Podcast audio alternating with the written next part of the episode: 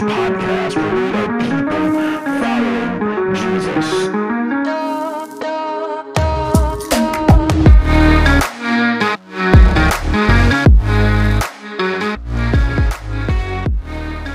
What's going on, everyone? My name is Brian Williams, and I am the pastor of Restoration Church in Traverse City, Michigan. Thanks so much for allowing us into your digital life and tuning in to this message. If you would like to get involved with anything we have going on, you can do so at restorationtc.com. While you're there, you can find out about events, get to know a little bit more about what we believe, and you can also give a donation. Now, we're set up a little different than most in that we have a community account where 100% of your donation goes directly back into the community, both locally and globally. We've partnered with organizations like Freedom Builders here in Traverse City, World Orphans, and Charity Water. We also have an overhead account that helps fund the mission and vision of the church. Our vision is people following Jesus, and our mission is transparency, community, and change. Thanks again for checking out the message. Now let's get to it. He spent most of his working life climbing the success ladder, the ladder of success, and he climbed it pretty quickly. It was something that came naturally to him. It just seemed like people were drawn to him. People like he he, he could he could lead people well and uh, he he didn't face much opposition in his life. And so when when someone came to town that he needed to speak to, man, he was not going to miss the opportunity. This was someone who could give him even more clout, even more power, even more um, great standing within the community. And so when this guy came, this important figure, he made it a point to make sure that he got to have a word with him. So he left one of his meetings and headed straight over to where the last place he had heard that this person had been. And, and, and he, he made a beeline, rehearsing the question over and over again because, A, he wanted to ask this question, number one, because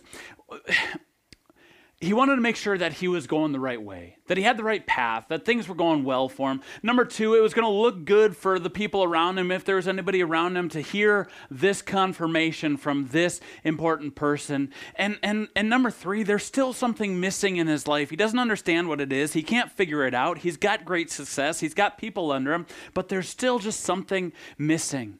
And so he finally catches up to him. He sees him off in the distance. The guy's heading out of town, and he runs up to him. He's out of breath, and he's like, Hold on, just one minute. Just have a question. Good teacher. Sorry, let me catch my breath here. What must a man do to enter into the kingdom, to have eternal life?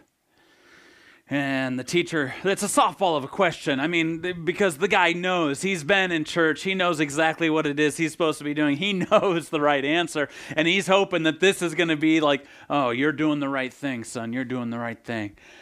And so he asks that question, and the teacher says, first of all, only God is good. And second of all, it's to obey the commandments, do all the things, you know, the, the, the Ten Commandments. And he's like, oh, He's thinking, This is going great. And a smile comes across his face. And he says, I've been doing all those since I was a little boy. But as he looks at the teacher, it's not a look of approval anymore. It's not a look of, well done, keep going. This look turns into a look of compassion, a look of almost there, man. A look of knowing. And the teacher looks at him. And he says, There's one more thing that you must do. And this young man looks at the teacher. He's searching for what this question is going to be. And the teacher says, Sell all that you have, give it to the poor, and then come follow me.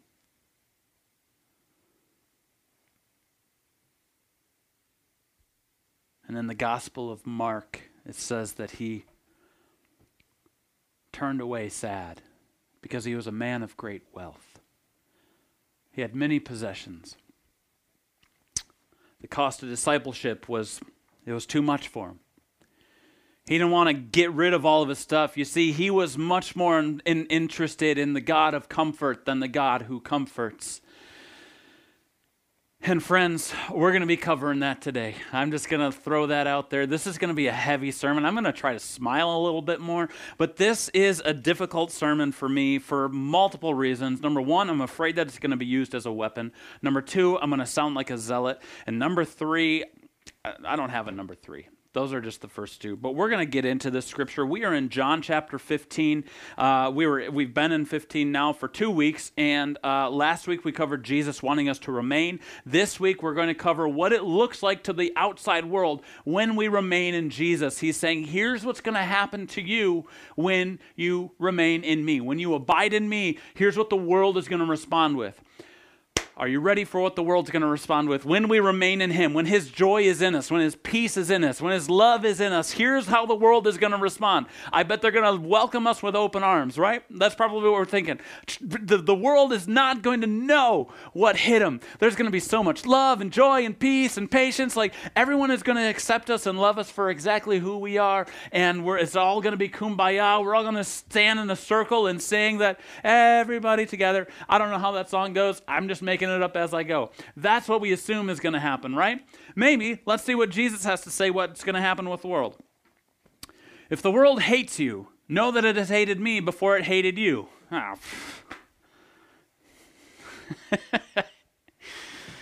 know that it has hated me before it hated you. That's not great, is it? If you were of the world, the world would love you as its own. But because you are not of the world, but I chose you out of the world, therefore the world hates you. Remember the word that I said to you A servant is not greater than his master. If they persecuted me, they will also persecute you. If they kept my word, they will also keep yours.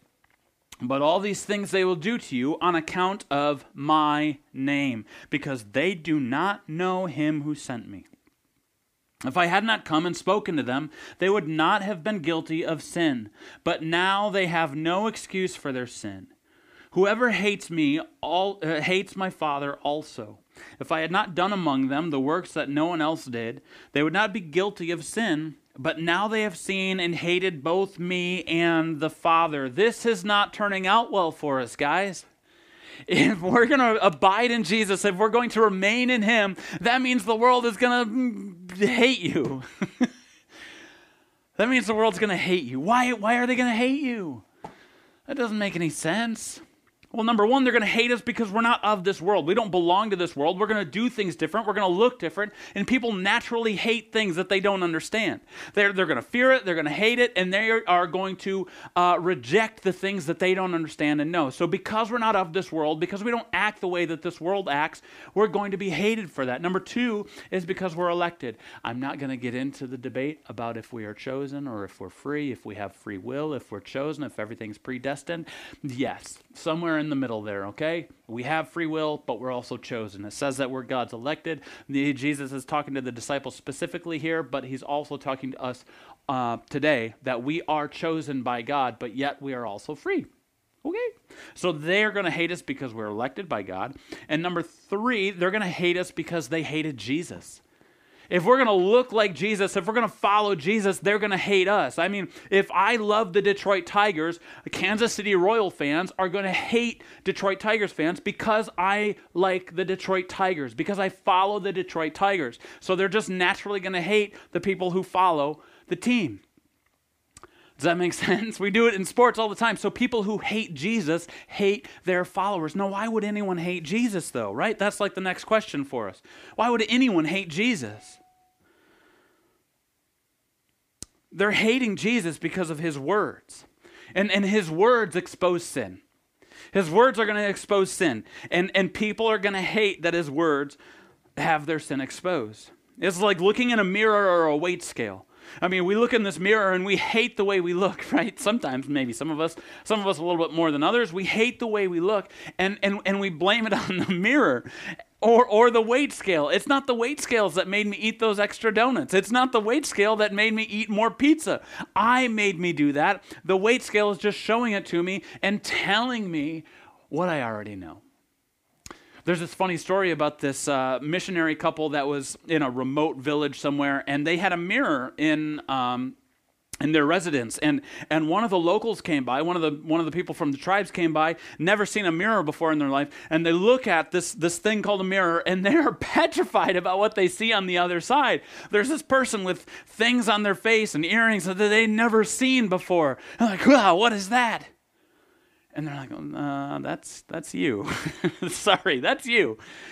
And this this tribal person could not believe that it was them and they started to resent the mirror. And they said to the missionaries, uh, well, let, let us buy this mirror from you, this mirror. And, and, the, and the missionaries like, no, no, no, we like this mirror. They're like, we must buy this mirror. They're like, no, we love this mirror. Like, let us buy this mirror. And finally, they're like, fine, okay, buy the mirror. It's fine, it's yours. And so they, they exchange money, they hand it over, and then the mirror gets completely destroyed on purpose because they never wanted to see that again. People hate when they are exposed. And Jesus, with his words, cuts us deep, doesn't it? So people naturally learn to hate the thing that calls them out. Second reason people hate Jesus is because of his actions. Compared to ours, ours look pitiful compared to Jesus.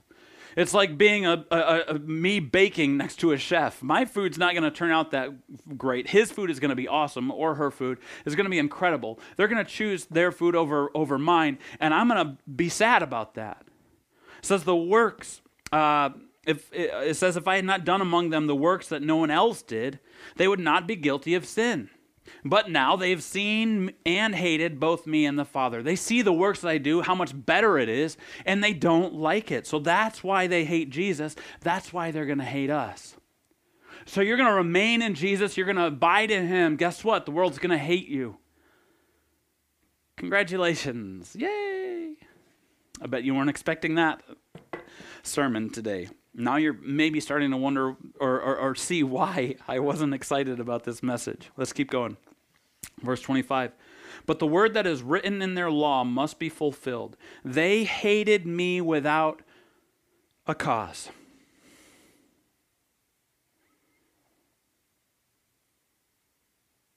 Boy, I wish that were true of Christians.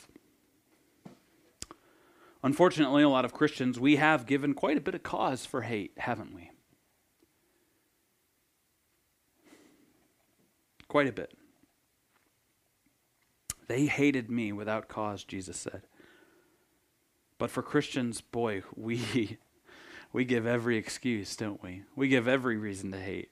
Don't give people a reason to hate you. We use this as an excuse to be condemning or abusive. We're like, ah, the world's going to hate us anyway. We might as well get our money's worth, right? Let's pick it. Let's hold up signs. Let's do whatever it is that we got to do to be as abrasive as humanly possible to the world around us so that, well, that they're justified in their hatred. Don't give them a reason to hate. Don't give them a reason. Jesus didn't give them a reason. All he did was love, love, love, called out sin, love, love, love, and showed that we were falling short. Don't give them a reason. Jesus called us to love and to love alone. Verse 26 But when the Helper comes, whom I will send to you from the Father, the Spirit of truth, who proceeds from the Father, he will bear witness about me. And you also will bear witness because you have been with me from the beginning. We talked about this a few weeks ago that the Holy Spirit is a person of the Trinity who empowers us to glorify Jesus empowers us to glorify Jesus. So, along with the Holy Spirit, the Holy Spirit lives within us, and the Holy Spirit's job, remember, the Holy Spirit's purpose is to glorify Jesus. And it's going to bear witness, He's going to bear witness about Jesus. Holy Spirit's a who, not a what. Holy Spirit's going to bear witness about who Jesus is. And so we, in turn, in step with the Holy Spirit will also bear witness about Jesus. It's the blood of the Lamb and the word of our testimony. Revelation 12, 11. Acts 420. 420. We cannot but speak of what we have seen and heard. We are supposed to give our testimony. We're supposed to bear witness to what Christ has done in our lives. So many of us use this as an excuse not to say anything about what God is doing in our lives because we don't know the Bible very well. I don't memorize scripture well. I don't know the gospel very well. I just, I don't, I don't, I don't, I don't. And what Jesus is saying is that you will bear witness with the help of the Holy Spirit. The Holy Spirit's going to bear witness, and you're going to bear witness. Just talk about what you've seen, talk about what you've heard. The blind man, when he was uh, uh, um, getting questioned by the uh, religious leaders, when he was when his, his sight was restored, they're like, uh, "Can you explain it? Like, tell us about this person." He's like, "I can't tell you anything. All I can tell you is that I once was blind and now I see." You thought it was a song? It's actually in the Bible. I once was blind, but now I see. All he was doing was bearing witness about Jesus Christ, and that's all that he asks us to do and we fall short of that. Because it's uncomfortable, isn't it? I don't want to be known as weird. I don't want to see people, have people see me. You know what would happen if people called me a Christian, especially in my workplace or, or, or with my friends? I can't do that. Something might happen to me. Yeah, the world's going to hate you. We're going to get to that. John 16, we're, we're flipping chapters. Don't worry, we're only doing a few verses in this chapter. I've said all these things to you to keep you from falling away. They will put you out of the synagogues. Indeed, the hour is coming when whoever kills you will think he is offering service to God. And they will do these things because they have not known the Father nor me. But I have said these things to you, that when their hour comes, you may remember that I told them to you. I did not say these things to you from the beginning because I was with you. That's where we're going to end our scripture reading today. And he's saying, listen, they, I'm telling you this ahead of time before things get crazy. Uh, we're walking to the garden right now you're going to be in trouble and they're going to kick you out of the synagogue. Now, some of us can be like, I can relate to that. I got kicked out of my church. Mm, no, you didn't. You left your church, and that's a big difference. They're getting kicked out of, sorry, I'm going to be throwing some truth bombs down today. So if y'all aren't ready, you'd better just pause it and just leave if you need to, because this might be the last sermon I ever preach at Restoration Church. Just saying, because uh, it's going to get dicey here in a little bit. They're excommunicated from the, excommunicated from the synagogue synagogue. That was a big deal. It's not just like leaving the church and going to the next one down the corner or going to the one that meets in a brewery because they're the coolest. This is about excommunication of your entire life. They would lose family. Family would no longer talk to these people anymore. They would lose their family. They would lose their friends. They would lose their jobs. And if you had a job, you would lose all, or, if you owned a company, you would lose all of your clients, you'd lose all your customers. And, and when the time came for you to die, they wouldn't even give you an honorable burial. You would have to be buried in a different way. You wouldn't even get the same type of treatment that your family did because you were excommunicated from the synagogue. Now, I don't know about you, but I don't think that's going to ever happen to me. I don't think I'm going to be excommunicated from, from well, I shouldn't say that. I, I, I, if I were to leave the church, it wouldn't be that big of a deal. And if you leave your church, wherever it is that is right now, if you just leave the church, I, I hate to say it, it's not going to be that big of a deal for you. Because we don't make church that big of a deal for any of us. It's just a little thing that we do on the weekend. It's just something we play. It's just something we dress up and do every single Sunday. It's not actually really a part of our lives. It's just something that we, we get to do. And so leaving the church is no big deal. It's not going to impact my family. It's not going to impact my friends. It's not going to impact my job because who cares? There's another church you can go to, and it's such a small part of my life, it doesn't matter. And that's the entire issue of this whole passage, you guys. I, I'm going to try not to be really like just snarky and and uh, and mean, but I've been reading the last few weeks. This whole sermon series has just been hard. It's been really hard to see because I see such a difference in the way these disciples live, the what the life that Jesus called us to, and the life that we actually live. I started a couple of weeks ago talking about the Holy Spirit. Then last week, when we started talking about prayer, that his answer is yes when we remain in Him.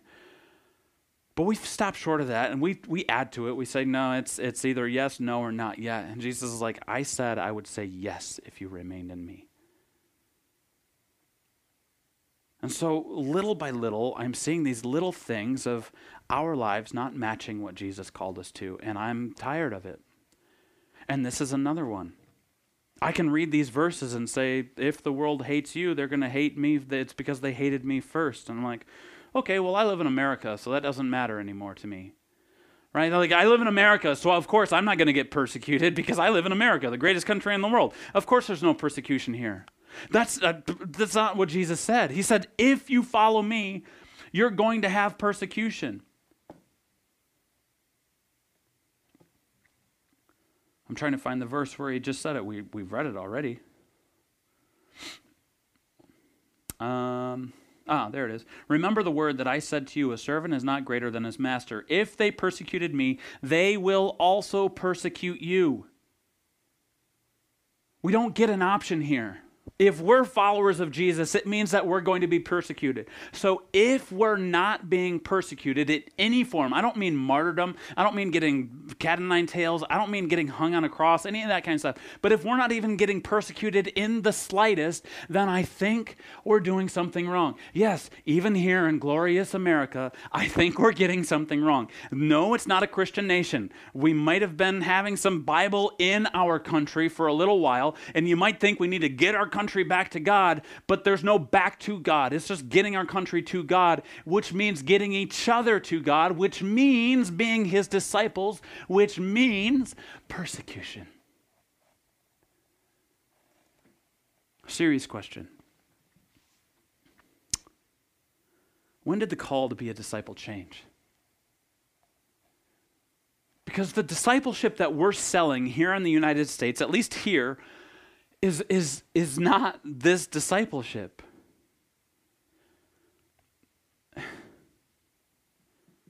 James 1 2 says, Rejoice when you face trials of many kinds, for it produces endurance.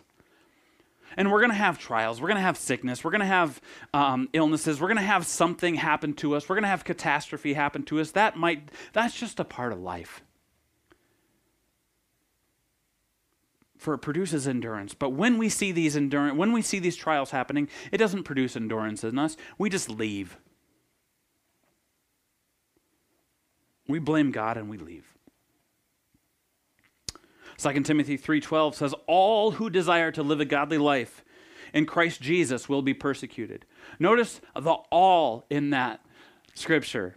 In 2 Timothy, all who desire to live a godly life all who desire to live a godly life. Not just all who desire to live a godly life, except for those that are in the United States because there's no persecution there because they're free. In Christ Jesus will be persecuted. No, it says all who live a godly life will be persecuted. So is Scripture lying or is our lives not matching up to what Jesus called us to? It's here, it's not me. Okay. Matthew 5, Jesus said, Blessed are those who are persecuted for righteousness' sake Revelation 2 Do not fear what you are about to suffer. 2 Corinthians 12 I am content with weakness, insults, hardship, calamities, for when I am weak, he is strong. 1 Thessalonians 3 No one be moved by these afflictions. You know you were we are destined for this. And we're sitting here in America going, oh, I'm not destined for this. I don't know, I got it pretty good. I hate to break it to you. We must be doing something wrong we are an anomaly. Jesus said in Matthew 10 that he was sending us out as sheep among wolves, except for you guys in America. 1 Peter 4, beloved, except for you in America, do not be surprised by the fiery trial when it comes to test you, as though something strange were happening to you. You know what's strange is things aren't happening to us. That's the strange part.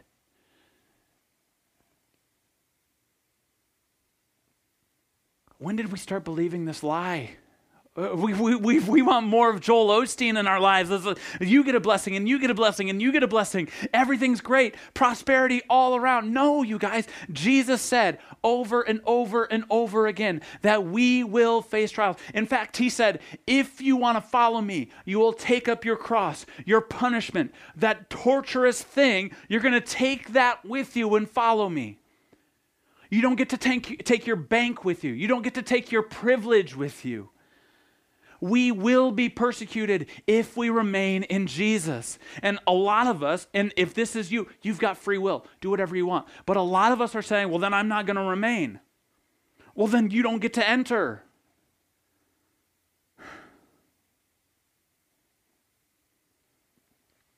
We're not getting persecuted because we're sitting on the bench.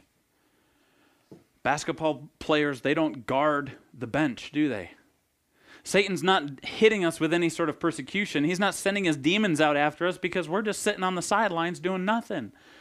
We're watching the gameplay and not having any sort of impact on it whatsoever. We'd rather sit on the sidelines than be in the game because in the game, that means we're going to get hurt. When we start sharing our story, then people are going to mock us. People are going to laugh at us. People are going to whatever, the lowest level of persecution. Again, I'm not talking about what's happening outside of the world because there's persecution of the church happening. It's happening in China, it's happening in, in North Korea, it's happening in Iran, it's happening in, in Ukraine right now, it's happening around the world. But we think we're in this safe little bubble, but we're not. We are serving something completely different, and it's not God.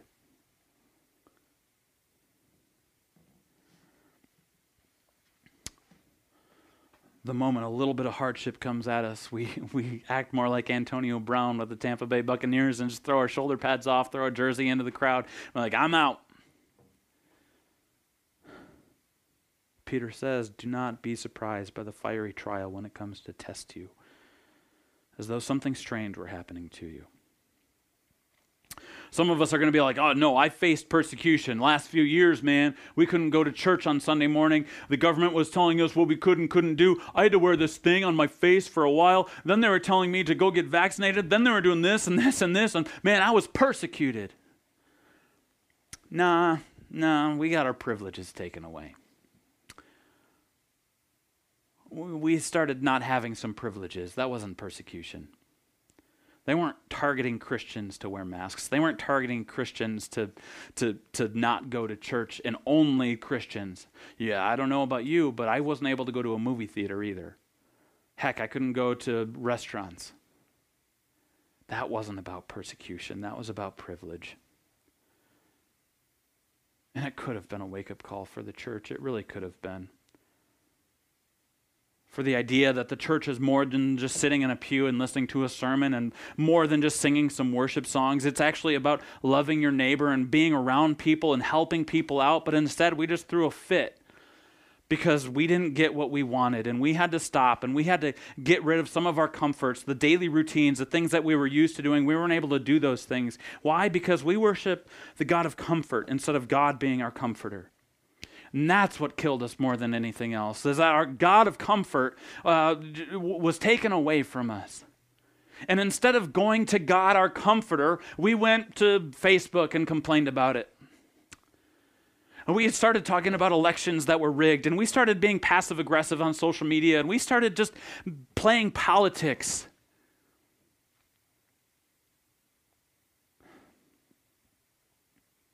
And we yell and we cry about persecution. But it's not persecution of Jesus, it's persecution because you're being a jerk. I said it. Sorry, not sorry.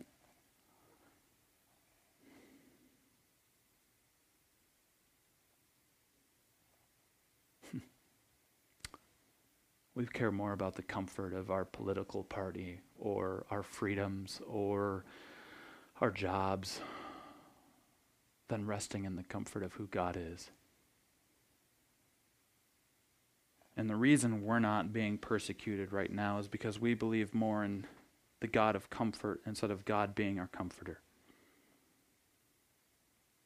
And we'll put up a good front, we'll put up a good face, and we'll we'll pretend to care about something, and we'll throw the flag of Ukraine on, on, on our Facebook profile page or whatever it is that the cause is that we're going for now. We would much rather have a lot of exposure with limited amount of involvement than having all the involvement and no exposure whatsoever. Because we care more about the comfort and what we look like You want the truth? We're not following Jesus, we're following comfort.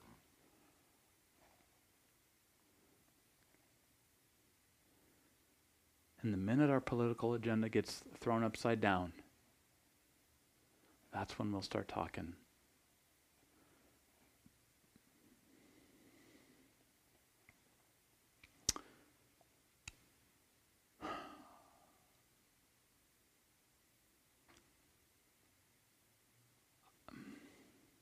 I've seen more people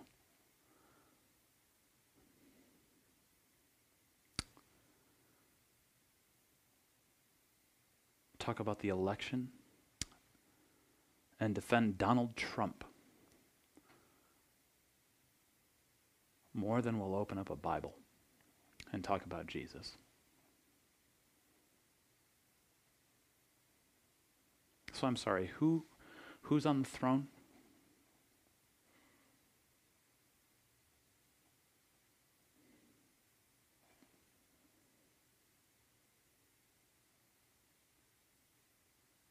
Danger of this message is we're going to start looking for ways to be hated, and it's not going to be out of love.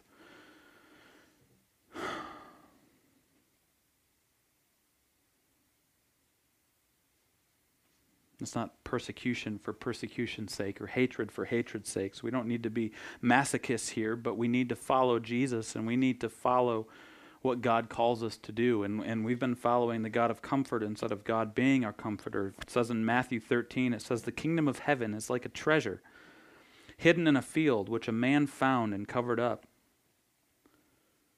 Then in his joy, he goes and sells all that he has and buys that field. Again, the kingdom of heaven is like a merchant in search of fine pearls, who, on finding one pearl of great value, went and sold all that he had and bought it. That's not us. That's not us. We'd rather uh, look for the field and keep everything else that we've got going on. The kingdom of heaven is like a treasure hidden in a field, and, and we're going to sell everything we have in order to get that treasure. And this is not a financial sermon here today. This is a comfort sermon here today, and that we are more concerned with staying comfortable than preaching the name of Jesus.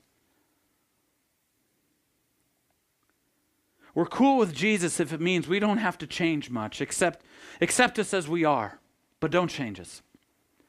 Jesus, I'm going to come to you and tell you that I love you, but please don't do anything to me. Our mission statement is transparency, community, and change. Change from Christ to us and through us to the world. We'd like to skip the to us part and just go through us to the world.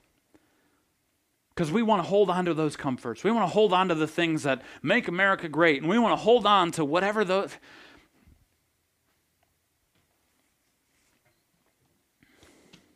Dietrich Bonhoeffer knows a couple of things about giving up comforts. He was uh, a theologian in Nazi Germany. He was hanged because he opposed Nazi Germany. He spent time in concentration camps. He actually was in the plot to try to kill Hitler, but um, he eventually was hung because of it. He had an opportunity to leave, but he didn't. Or he did leave, and then he came back because he was like, I can't rebuild the church if I'm not here during the trial.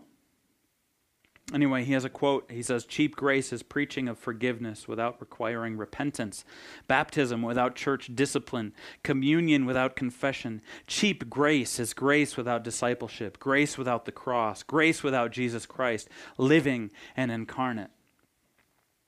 That's cheap grace. Grace costs something. It costs Jesus his life, it costs God his only begotten Son that whosoever believes in him should not perish, but have everlasting life. And we're selling this thing of like, oh, no, you can follow Jesus. It's cool if you just follow him and keep all the stuff that you've got going on. You don't have to raise your standards. You don't have to do anything different with your life. He loves you just the way that you are. Don't change a thing. And the devil's going to keep you right on the sideline.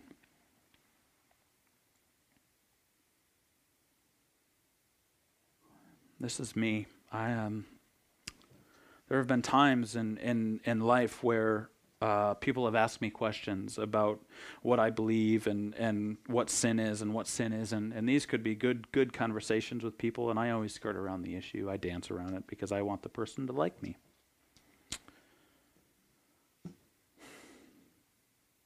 So this next point is for me more than it is for you, I think. But our standard of following Jesus doesn't change based on the world's acceptance. We'd rather be liked than stand for truth. We love to worship in spirit, but not really in truth. Jesus was with the woman at the well when he said, uh, "There will come a time when people worship with worship me in spirit and in truth." He had called out this woman's sin so, yeah, you're right that you don't have a husband. You've had five, and the guy you're sleeping with now is not your husband. Standard doesn't change based on the world's acceptance. And he says, You will worship me in spirit and in truth. And a lot of us, the problem is we worship Jesus in spirit. We love coming to church on a Sunday morning and lifting our hands in worship and singing about how great he is and hearing a message. And then we leave and we go out into our cars. And then 10 minutes later, we're the exact same person because we're not embracing the truth that we live to a different standard. And the reason we're not being persecuted is because we keep lowering our standards so that the world will accept us. And, and I'm guilty of this, you guys. I'm, 100% guilty of this. And so this is not me calling you out. This is calling me out. And we need to start calling sin, sin. I need to be bold enough to do that, but I need to be able to do it in a loving way. And but it needs to be said. We need to stand for truth.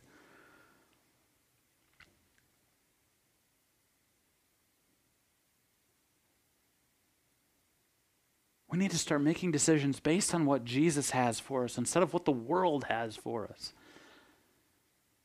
It blows my mind that the divorce rate among Christians is the exact same divorce rate that the rest of the world has. We've lowered our standards, and if there's you've been divorced, there's love for you, there's there's there's grace, and there's fulfillment. But I'm not going to stop dancing around the fact that it's sin. I don't know. We probably won't have a church after this, you guys, because nobody's going to want this. But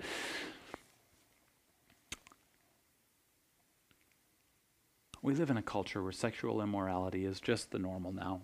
It's just fine. Live with your partner, live with your uh, significant other, have sex whenever you want. Don't wait for marriage. Who really cares anymore? And the church is embracing it. I've embraced it. Because I've wanted people to like me. And I've wanted to grow a church. I've wanted to grow an organization that pretends to care about people. And if I cared about people, I would call sin sin.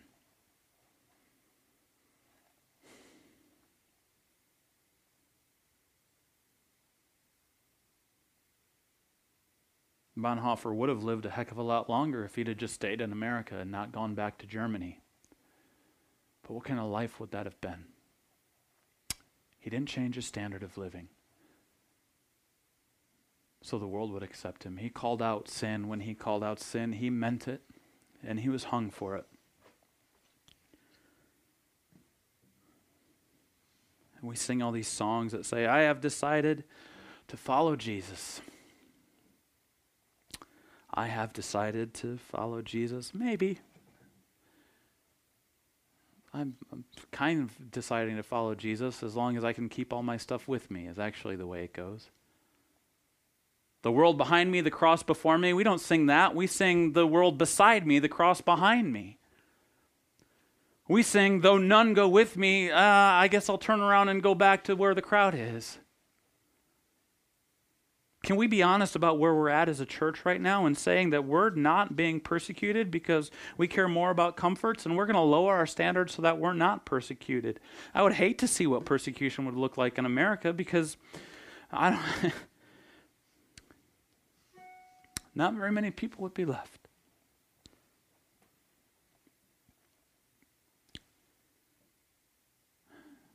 We're afraid of being called names. We're afraid of losing jobs. We're afraid of losing spouses. And I feel like there's something else there that.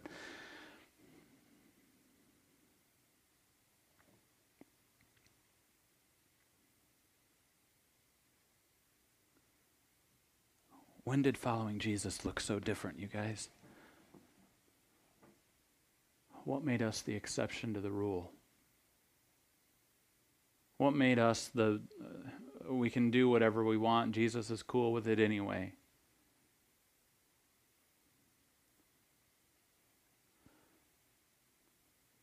I'm calling for us to repent as a church, as a body, as Christians in the United States of good old America.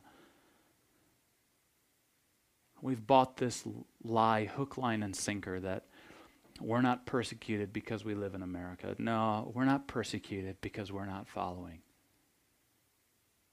Look at your own life. I'm looking at mine.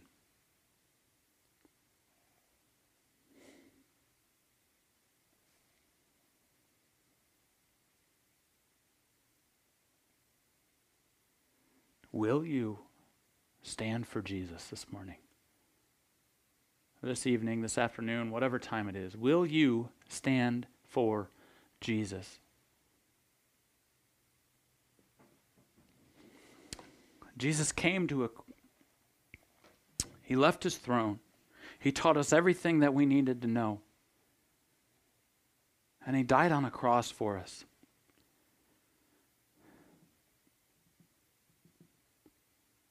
And he rose again and he warned us that we were going to face persecution, that we if we were going to follow him, here's the standard in which we need to live by. Don't venture off of this standard. You're going to remain in me and you're going to have joy, even though the world hates you, even though you're not going to get everything you ever wanted in life, even though those things aren't going to happen for you. You're still going to find joy. You're still going to find love because my love is going to be in you. My joy is going to be in you. And it's not going to matter that the world hates you anymore.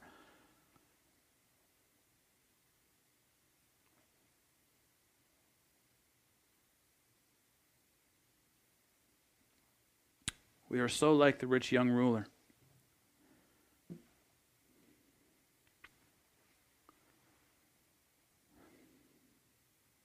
The problem is, some of us are pretending to follow Jesus, and it's not even close.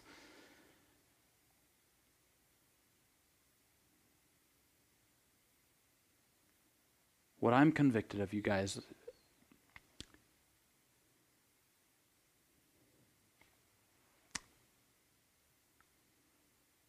is the story Jesus is telling his disciples. The things he's telling his disciples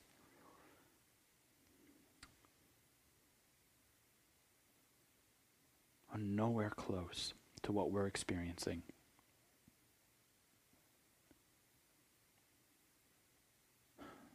We walk around joyless. We walk around full of hate. We walk around divided.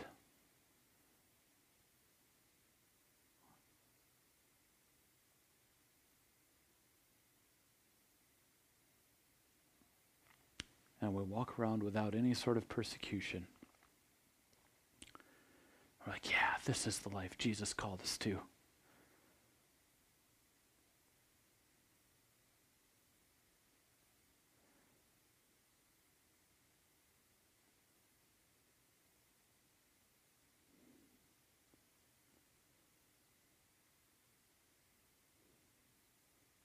I no longer want to follow Jesus if it's just convenient.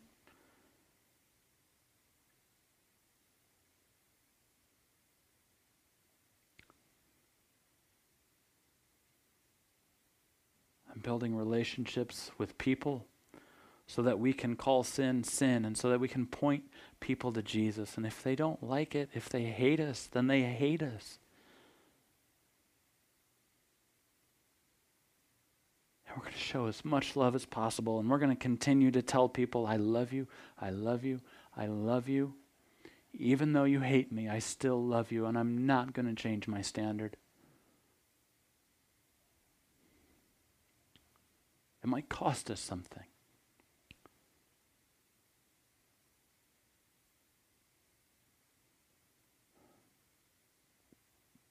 But to gain your life, you've got to lose it for Jesus.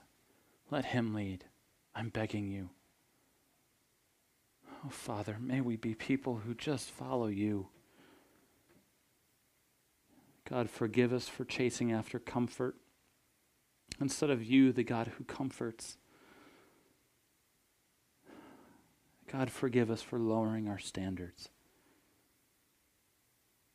Give us the courage and the strength to be better, to be different. God, help our love for you to explode.